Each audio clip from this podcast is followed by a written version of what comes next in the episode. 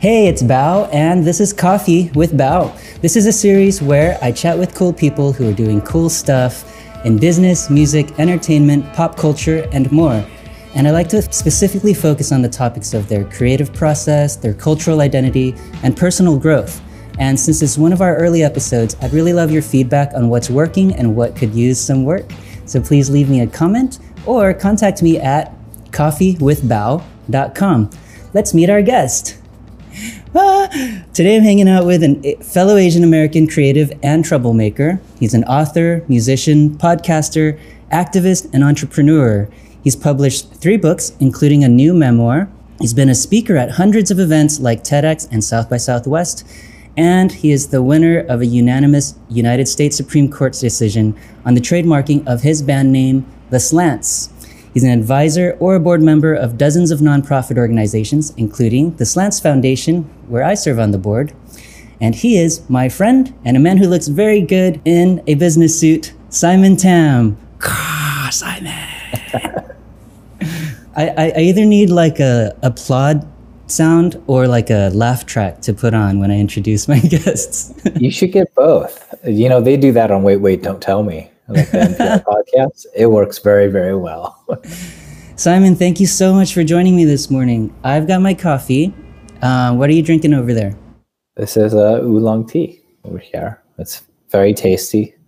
Uh, I, I feel like the older I get, the more Chinese I get because I had like some winter melon soup this morning and now I'm drinking oolong tea. That's so cool. Can you tell us where you're dialing in from? Cincinnati, Ohio. Cincinnati. So, beautiful Midwest, aka Rust Belt, but that's a terrible name. But Cincinnati is fantastic. I love it. I am uh, new here. Only been living here a couple months. That's awesome. Um, so like we met when you were doing the slants. I mean, you're still doing the slants, but we met when you. I think you guys were touring. Yeah, a ton of fun. And, and there was another band on the bill who was also uh, comprised of Asian Americans. That was uh, Lemon Dropkick. That's right. Uh, that was really fun, actually. I really like playing with you guys just because you have such a focused purpose and um, are totally professionals and you let loose on stage, which feels really good. we try we try to make it fun, but uh, you know I've been a big fan of your work as well because I, I I love the like I remember just the visual arts and the story that you brought in into your presence. It's awesome. I love it. That's so great. So you lived in Portland at that time. You're in Ohio now. You were born and raised in San Diego. Can you give us a little bit of a background on on your Asian American story and um, I guess how you guys ended up in San Diego, how you became a restaurant kid?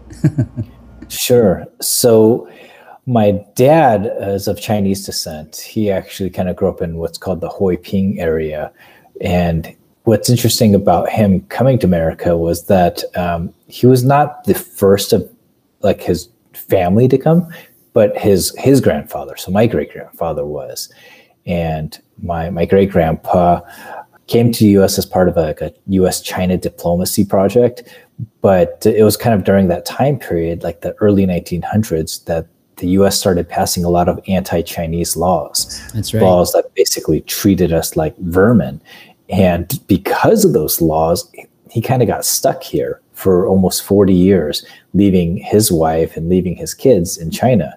By the time he got back to China, he actually got to meet his grandkids, my father included. Whoa, that's so gnarly.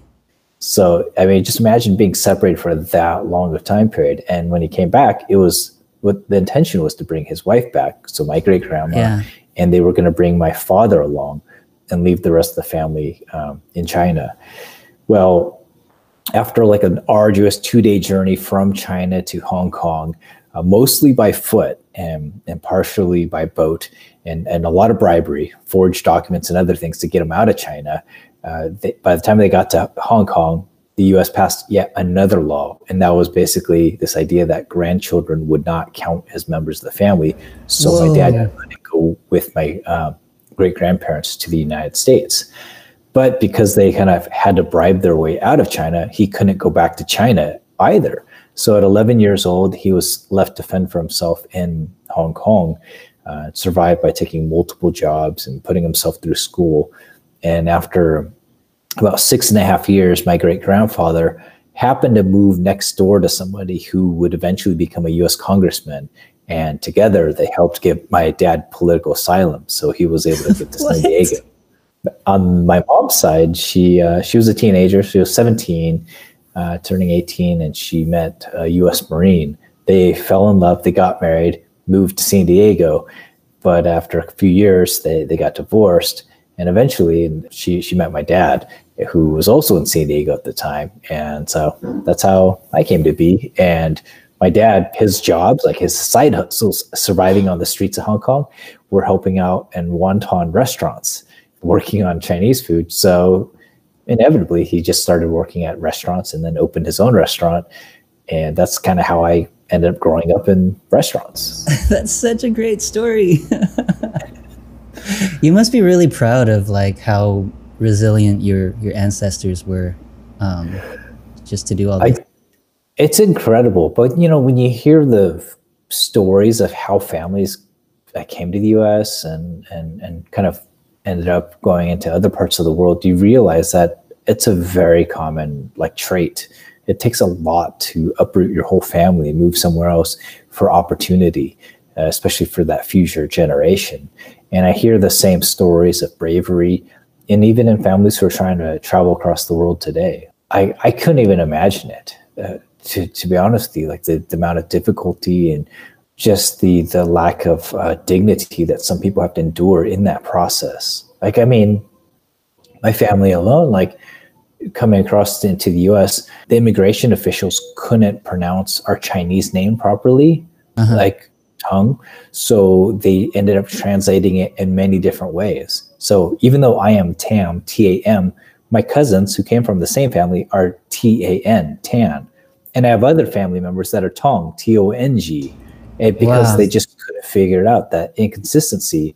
And I can't imagine like for a culture that's like, you know, thousands and thousands of years old, in just because of mistranslation, you lose a bit of your family identity and connection because of that but those are the things you're willing to sacrifice because you want that opportunity for your kids. I'm I'm just like amazed and, and yeah, it's it's a bit humbling to think like that's the generation before me. That's what I gotta live up to. but you know, wow, it's, it's cool. That's super cool. Um, growing up as an Asian American, people usually like put their kids through formal music training. Did you do any of that? How did you get into music? I credit my aunt and my cousins because they started before us. They started taking piano lessons at age four and five. And when they did that, they were convincing my parents to let me and my sister take music lessons too. Of course, I grew up watching MTV and I was like, whoa, those dudes are shredding on the guitar. I want to yeah. learn guitar. Like when we went to the music store, I'm like, that's what I want. And they handed me something that was a little smaller, and had fewer strings. And I thought it was a guitar, but it turns out it was a ukulele. I didn't know this later on. I was like, wait, why does this not sound the same? And so we, we, took a couple lessons. It didn't really last that long, but I held on to that thing. And then at age 10, like I begged and begged my parents. I was like, hey, if I get all A's, if I if I if I behave, can I can I take real lessons? And we went to um, I still remember Garrett Band Instruments. It was right down the street from my parents' restaurant. So it was very convenient for them and it kept me busy. And I got my bass guitar. And I chose the bass. It had Good the same amount of strings. But I also chose it because, uh, you know, also because of MTV. I saw Duff McKagan killing it. And I was like, I want that. I want to do that. Awesome. And so, yeah, I took uh, lessons for three years from this old jazz musician named Nate, and he was amazing. And it was funny because I kept wanting to play rock and roll. I'd be like, I want to play Sweet Child of Mine in Paradise City and all this. And he's like, No, you got to learn the blues. You got to yeah. learn them. He gave me this book. It was like 300 pages long. It was just blues scales. And I was like, Oh, this seems boring. But because it was very meticulous about me memorizing those things and understanding music theory, I, I, really appreciate that now because I see those elements in rock and roll and all these other music genres that I enjoy. And I don't think if I learned all that myself, I, I don't think I would appreciate things in the same way. And I probably wouldn't even ha- have like the playing style that I have because of that. Yeah, yeah, totally. So most teenagers don't go and start a record label, but you you somehow went and did that. I'm just curious about like what drove you to kind of do more than most people at that age. I yeah, I think part of it is because I saw what happened to my parents, with you know, and how not only my parents but my aunts and uncles they had to take initiative to survive by starting restaurants because people wouldn't give them jobs or starting, starting handyman services or doing all the other things that they had to do. They didn't wait for opportunities, they made opportunities. And when I started playing bass, I realized that's what I want. Like, I don't want to sit there and wait for someone. Yeah, I would dream about being on a record label, but then I thought, well, why don't I just make it my own? I'll figure it out. And I started by taking my dad's hi-fi stereo and making copies of cassettes and releasing yes. you know, releases on cassettes. And then when I got into high school, this new technology came out where you can buy your own CD burner. I bought one of the first CD burners available, and I just started making things for for my friends' bands. And then because everyone was just like, I don't know how to get a record out, and I was like, why don't you just make copies? Why don't you just sell them at shows? And when I realized that like other people, not only did they just not know how, they were afraid of like taking the risk or taking the uh-huh. steps uh-huh. to get there. I was like, I'm just going to do it for you. So I would go through and figure out and negotiate my own rates for printing companies, like printing my own booklets, stickers, t shirts, and that kind of thing. And I created a catalog of band services and just dropped them off at record stores all around town. Like, hey, if you want to get T-shirts made or stickers or or CDs replicated, you contact me. And so I started doing that for bands around town. Then it was just kind of natural. I just figured like, okay, those people have shows. How do I get a show? And I figure out how to rent out venues and and just put on my own show. And I was like, Dang, okay, dude. like I just kind of worked backwards. Like, okay, that's what I want. And if I can't get it through someone else, how could I do that for myself? That's kind of how it all started but i think it was just watching how my parents operated like they didn't they didn't wait you know like when they were setting up the restaurant and when when people weren't like selling authentic chinese ingredients they just set up relationships with their own international grocery stores and they figured out how to get their own products in. I was like why can't i just do the same thing but for the music side of things you know? Or just make it happen. And what's the worst that could happen? Like i just end up with like a bunch of cassettes and CDs. There's nothing wrong with that either. That's such a crazy story. Like, who does that in their teens? like, it's nuts. I, I kept me busy. It, like, you know, it's funny because, like, I, I think part of the process is like I set up one of the first Battle of the Bands concerts at my school. And that's what actually how I learned how to do things like get sponsorships like I just rode around on my bike and whatever was within biking distance, I went door to door and I was like, hey, I'm from this high school. I'm putting on this giant concert. It's going to be the biggest concert our area's ever seen. we want to be a part of this. And whenever someone said, yeah, okay, we'll, we'll donate like a free bike helmet or whatever, I, I would put them, I was like, I'm going to have a special page of all the businesses that support this high school and what we're trying to do.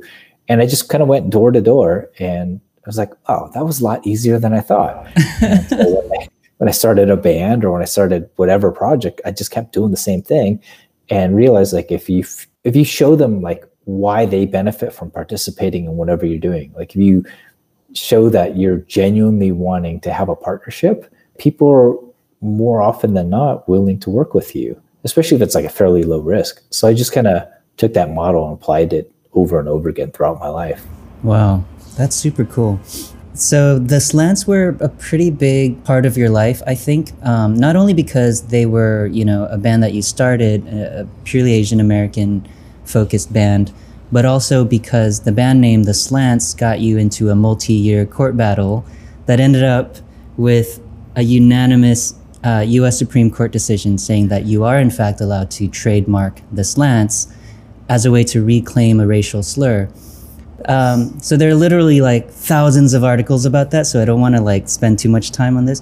I just want to know two things about you as a human going through all of that. And the first one is what was the force that made you want to continue to hang on for what eight or ten years uh, of legal stuff? Well, I kind of joke around that um, I could be very stubborn, but I think there, there were a couple of factors at play. I mean, like I saw how the law was being used against marginalized communities. I mean, they're stripping people of their dignity. Usually, the law was only used against communities of color and members of the LGBTQ community. And I just thought, like, that shouldn't be acceptable. It's, it's, it's ridiculous. Like, why are we letting some government entity to decide stuff for our community? That's that's just not right. And so it was very much about that principle. But I know I couldn't have done this without the help of mentors and people who were just so generous and gracious, people who cared about justice and cared about art. And had I not had those people around me speaking wisdom into me and encouragement, I I probably would have dropped it a long time ago. Yeah. That's fascinating. That actually relates to my my second question, which is like how were you sustaining your life as a person during these 8 years with in terms of time and money? Definitely I had to rely on community. I mean, the the folks around me were were so important to me, and the other part of it was was art you know, a lot of those articles that you kind of reference, they talk about our our legal journey and all the obstacles we went through in court. But I think they forget that the point of it all was for us to express ourselves through our music. And when I had a chance to do that, when we were on tour, when we were playing shows or working with kids, like doing anti bullying events or cultural events, that's what kept me alive. That's what reminded me like this is why I do what I do because I saw the the impact our music was making on audiences and the impact it was making on me just being able to play and share and express through art. I don't know if it, I don't think it would have been the same if I was just trying to register a trademark for a business or something like that. Yeah. Like the art was in of itself like a sustaining force. Wow, that's super cool. So last year you published a new memoir called Slanted how an Asian American troublemaker took on the Supreme Court. Can you give us a quick elevator pitch as far as what you were trying to accomplish? I think I was trying to give a real look at what it's like to go to the Supreme Court as um, as a person of color and as a musician. Like you hear about these big court cases going up before the Supreme Court all the time, but most people yeah. only know them by their names. Like Roe v. Wade or something like that, they don't really know what it was like for the person and what the system kind of demands of you and what it takes from you as a result. So I wanted to provide a real honest look at, at what it's like and also to share a bit of stories kind of throughout my life, different moments of how my Asian American identity like shaped who I was and why those stories mattered when it came to the Supreme Court because a lot of these cases that go up there are really about things like about dignity, about being recognized by the law. And we, I think we we forget that because we're we're too busy looking at constitutional battles or whatnot. Yeah, yeah. But that that story part I think is important because it teaches us like why we fight for the things we fight for and why those are important. That's so awesome. So Simon Tam's book is called Slanted: How an Asian American Troublemaker Took on the Supreme Court, and I just want to read you a quote to help illustrate one of the major topics in the book. Dance rock band frontman Simon Tam sought to trademark the slants. His aim was to reappropriate a term long used to disparage a minority group and to render the term a badge of pride. All of us agreed. Ruth Bader Ginsburg. And you can find Simon's book at slantedbook.com. Let's take a little break. You want to see our beautiful mugs while we chat? Coffee with Bao is also available in video. Just search for it on YouTube and hit the subscribe button. Let's get back to the show. That's quite a quote to um, summarize your like long, decade long court battle. And uh, with Justice Bader Ginsburg's passing, um, it just feels like such a powerful statement. Yeah, I mean, I, I watched a couple of her speeches um, after after we received our decision, and it was amazing, like how she how often she talked about our case. Like I couldn't believe it, because uh, usually uh, justices will talk about cases made like in the distant past, but she just kept using it as an example of like fighting for your principles and how some principles, certain, certain values, are things that transcend the traditional divide in politics. And so, what a humbling experience to have. Yeah, it must be. Uh, you know, this rock star justice do that. Yeah, that's really amazing. The book's been out for a little over a year, and you've been kind of hitting the circuit to talk about that experience and the book. What's been some of the highlights about promoting the book? I, some of the highlights of promoting the book have definitely been connecting with folks who saw themselves in the story in some way. Mm, yeah. This year, obviously, haven't been able to do many book events at all. Uh, but last year, I was on the road over 200 days, going to bookstores, colleges, legal events around the country, sharing stories from it. And there have just been some really incredible moments, like meeting Asian American kids who grew up with our story from the time they're in elementary school till they're in high school. Like that's how long our court case lasted. They like grew up hearing stories of the band and hearing stories about me. And just being able to meet them in person was just really extraordinary. Also in Washington, D.C. last year, I actually met some of the clerks who clerked under Ruth Bader Ginsburg, who came to our book event and was, and they were sharing like, as we are going through our court case, how they're championing our cause and how much it meant for them, and how you know Justice Ginsburg herself was. This is one one of those things that she was really proud of the system actually working, and it was just cool to hear their perspective of what it was like behind the scenes because I had no idea what was going on as we were arguing, and I, I didn't know until after the opinion was given that that you know she supported our cause. But it was really cool to hear that she knew about the band, she knew about the work we were doing, and she was like blown away by it. So I mean, it's t- remarkable, like totally insane.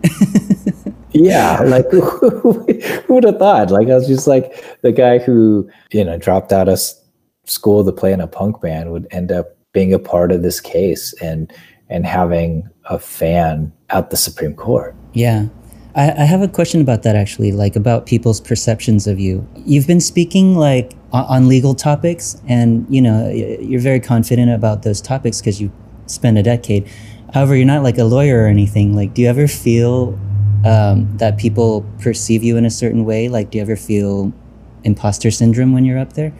Oh well, I I feel like an imposter all the freaking time. I mean, how could I not? I think that's just a part of being a human being. Like, yeah, I didn't go to law school or anything, but I, I will say I felt confident because I read every law review article yeah. possible on the law. Like, I probably knew more about the law I was fighting against than most law professors or lawyers in this country, which is why I got invited to teach judges and yeah. lawyers about this law but there's still a sense I, I'm like, I don't think I belong here. Like, why am I being like asked to teach like some federal district judge like on this topic?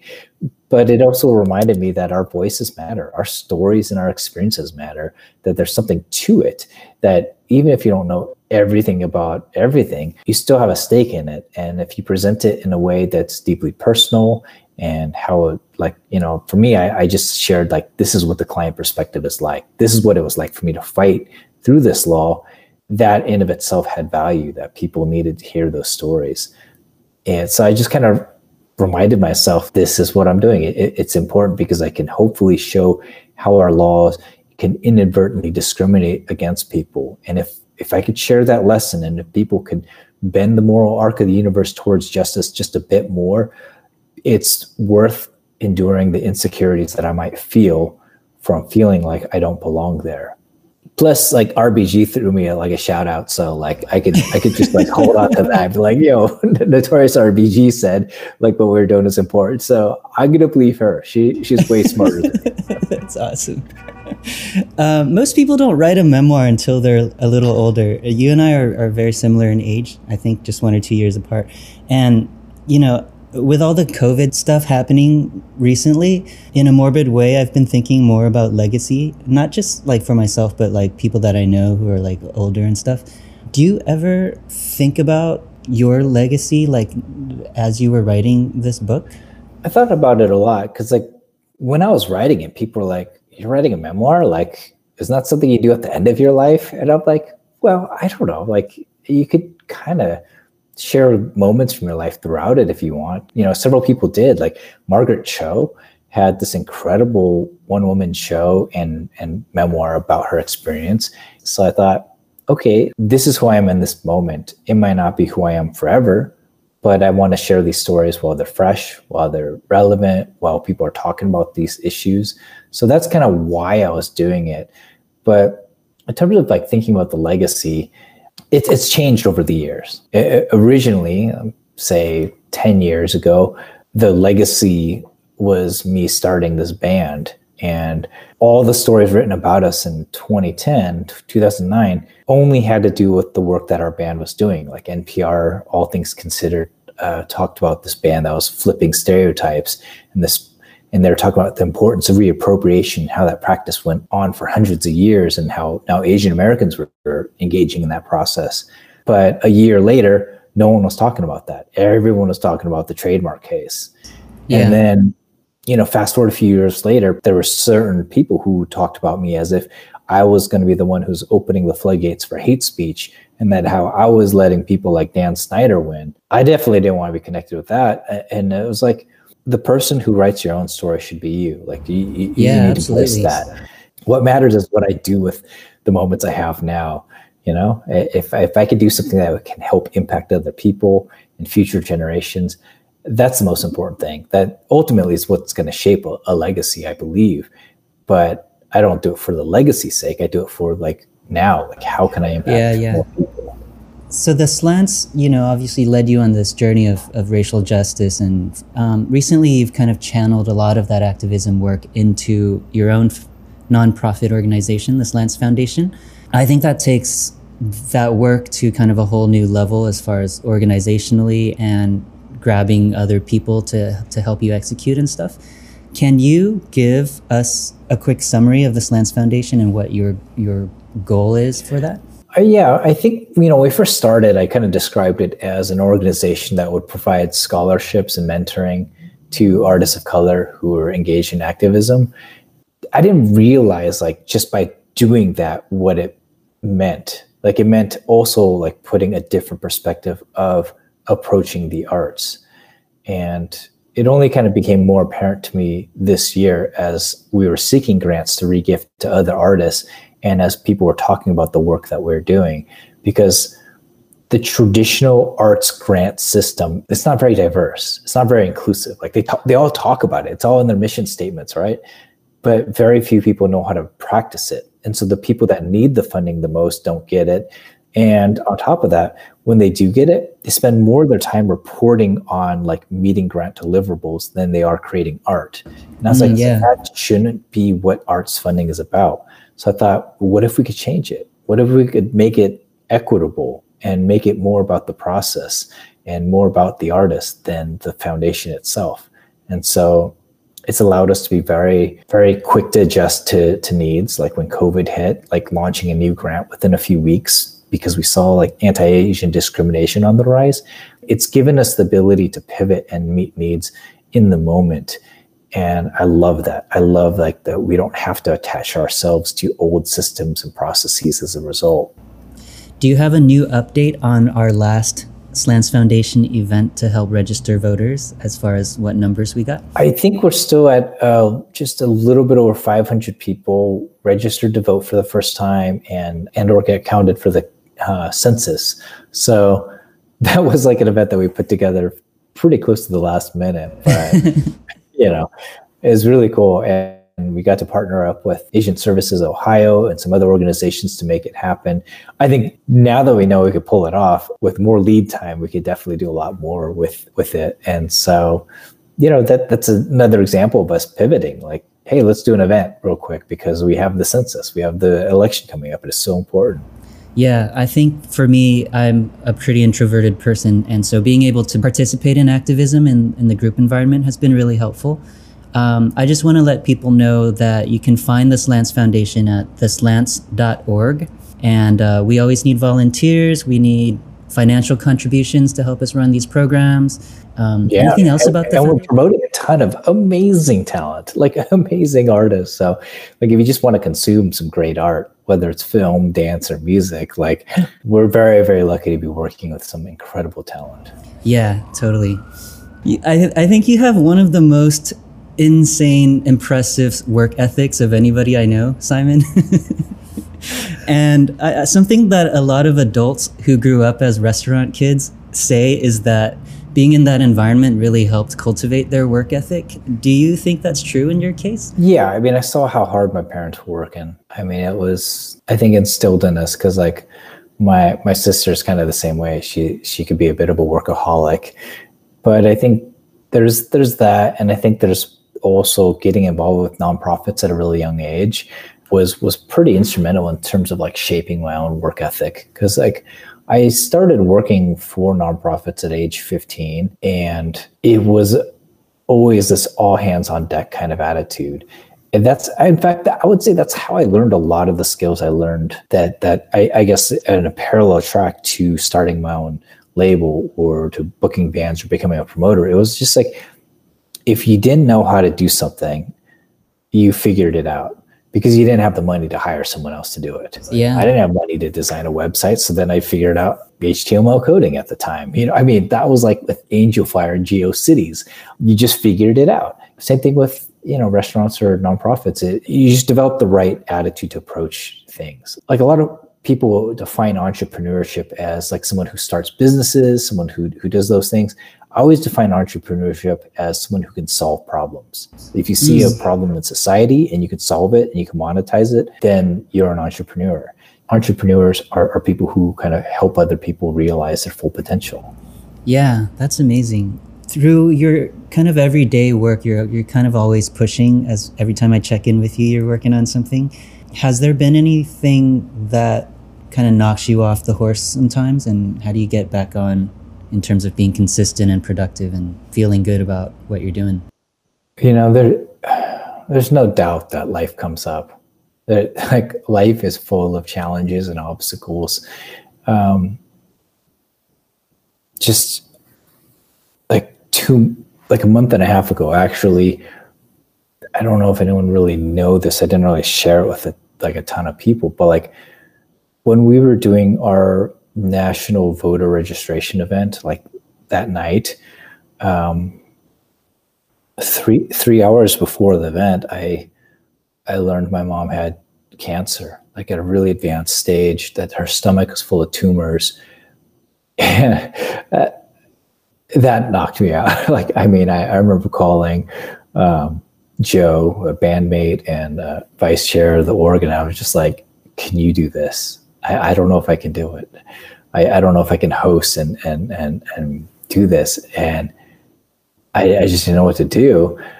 But I took a few hours out to just kind of regroup and think, like, why am I doing the thing? You know, why am I doing this? Is it's because I I want to make an impact on the world. I want to make my parents, including my mom, proud. Um, it just got me to recenter. And I realized that one of the best ways of recentering when uh, when that stuff comes up, I think acts of generosity bring us back center. Like when you focus on other people and how you can benefit them, you start thinking less about the problems you're facing yourself. And then you realize that those obstacles actually, in a way, help shape you to become the person you need to be. That the story of humankind is a story of, of struggle, and that struggle is what creates endurance, it creates persistence, it forges our values. And so when folks feel difficulty, when they feel like they can't go on, realize that the work that you're doing is important and how it benefits other people. And it's the easiest way to get back on track. Nice. That's amazing advice, and uh, um, I appreciate you kind of just being um, open about your personal stuff and, and sharing those stories. Super inspiring, I think. Um, in addition to your activism work and your public speaking on racial justice, I consider you an educator. I don't know if you do, but you're, you're a mentor to several musicians, including myself. And You've written what two books on navigating like a DIY music business, and you do a daily podcast for DIY musicians, which blows my mind. I'm curious as far as like what drives you to continue to like give your knowledge away like that.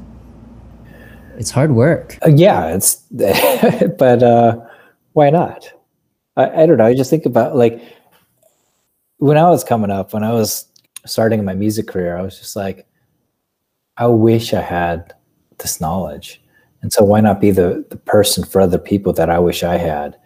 it doesn't benefit me to hoard knowledge to myself. yeah. Right? Yes. So why not help other people out and and and do give it away as much as possible? I, I figure it'll come around some way, and and in many ways it did. Like you know, I, I published I think about four thousand articles on the music industry now. Uh, about like how to do something, how to like get merch, how to do whatever, like just tons of articles I've written for Music Think Tank, from uh, for Billboard, for ASCAP.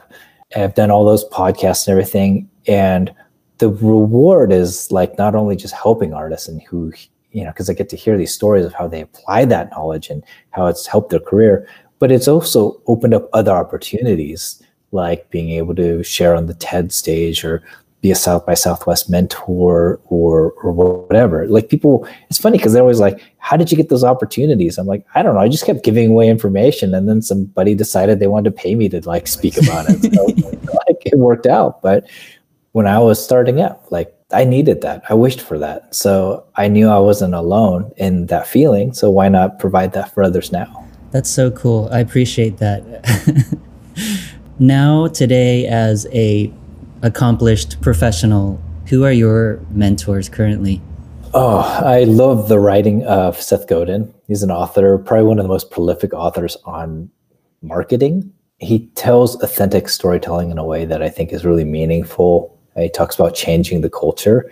I really love the thinking of Simon Sinek, kind of a self-professed radical optimist. Was probably most popularized because of his TED talk that people call Start with Why, but it's really about leadership. Uh, but he actually has this great new work that he calls the infinite game. And I love it because it reminds people to look at this much bigger picture. Like our battles, our successes, they should be defined by that larger picture, not the immediate struggle. So those two guys have been really influential in kind of my, my thinking about things. But the list is go it just goes on i mean I, I love reading i love like devouring information I, I, I kind of uh, am of this belief that like that we should be more like trees. The thing about trees is that they never stop growing. Like if you think about it, they just go on and on and on. The the day that a tree stops growing is the day it dies.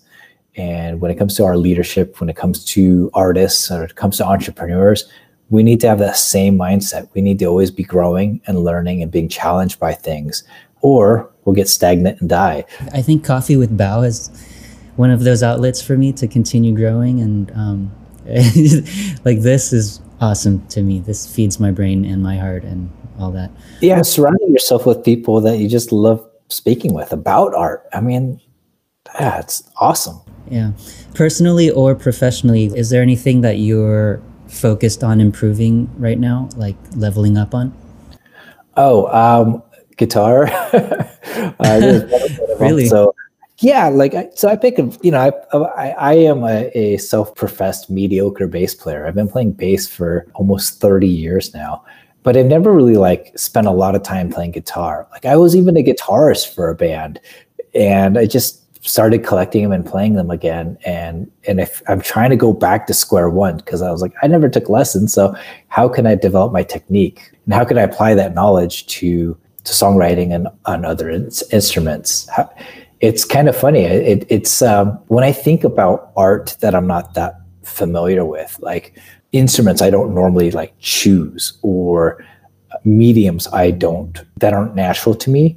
It forces me to be more creative. You know, I started thinking about my own work as an artist and activist, and I think about my wife, who's a visual artist. She she's a painter, and how much I actually learn about who I am by seeing her process as a painter. Because, like, I am a terrible visual artist. I could never do oil painting, but I see how she does it. Like, she kind of maps out the colors and the shapes and then uh, has a general idea. And then she works out these tiny little details. Right. And, and I, she uses like the world's tiniest brush. I mean, it looks like a toothpick she'll paint like a massive piece of wood just using this tiny little thing. And it reminds me that like the canvas of our lives, the art we create is not just these broad, huge strokes, like the big moments of our life. They're actually comprised of really, really tiny moments, tiny, persistent, and focused efforts. You earlier you asked about legacy and i'm like well i don't want to be defined by like just the slants or just the supreme court case. Those are the big moments. I want to be defined by those tiny decisions i make day to day and like whether i chose to advance somebody else's life through an act of generosity. That's how i get to those big moments. Like it, it's it's making those tiny choices again yeah. and again and again. Absolutely. Totally so that really ties in with how I wanted to close this conversation, which is um, something I really admire about you is your persistence, your discipline, um, your consistency in just executing your goals. And I wonder if you have a, a most important hot tip for me in terms of anything practical that I can do to stay consistent and productive. One of my favorite pieces of advice I that I've heard was from a friend of mine. Uh, she's a sci-fi author and also a teacher, uh, Walidah Imarisha. She actually has this incredible book about the justice system. But when she talks about her sci-fi work, she kind of speaks of it like this. She's like, uh, a lot of people ask us sci-fi authors how we get to these worlds, how we create these impossible worlds. And she says that that process is the same process one should be using in terms of fighting for justice in our world, which is you begin with the world that you would like to see, and then you work out the steps on how to get there. Instead of beginning with what's possible, like I can do this, I can't do that. Don't don't worry about any of that. Focus on that end goal, what you want to accomplish, then work out the steps to get there. You make that map to get there. And I think when it comes to these big artistic projects, apply that same kind of wisdom. And and you find that it's a lot easier as a result. Wow, Simon, thank you so much. what a Thanks. valuable and amazing conversation. Um, my guest today has been Simon Tam. He's just uh, got a memoir that he put out last year called Slanted How an Asian American Troublemaker Took on the Supreme Court. Uh, you can find Simon at his website, simontam.org. That's S I M O N T A M.org and find his book at slantedbook.com. Is there anything else you want to leave the audience with while we roll out? Uh, you should definitely subscribe to B- Coffee with Bao because it's awesome. I love the way what you're doing. I mean, I've really been enjoying the conversations. so, thank you for providing this platform. For that's for awesome, Simon. Thank you so much, Simon. Hang on for a sec. I'm going to give a little outro, and then I'll go back and say a proper goodbye to you. Guys, thank you so much for hanging out with us for Coffee with Bao. If you like this show, please subscribe and leave me some feedback, please, on um, what's working, what's not, what other guests I should have on, etc. Also, if you can financially support me in making all of this content, uh, you can buy me a coffee at coffeewithbao.com.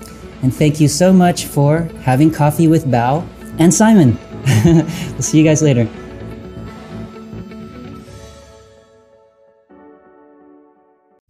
Hey friends! Not sure if you know this, but I serve on the board of a nonprofit called the Slants Foundation. We're a volunteer driven organization that provides resources, scholarships, and mentorship to Asian American creatives looking to incorporate activism into their art. We also produce events that feature these talented creators. Our last virtual concert helped over 500 people register to vote for the very first time. You can learn about and support the Slants Foundation by visiting theslants.org. Thanks, and see you soon.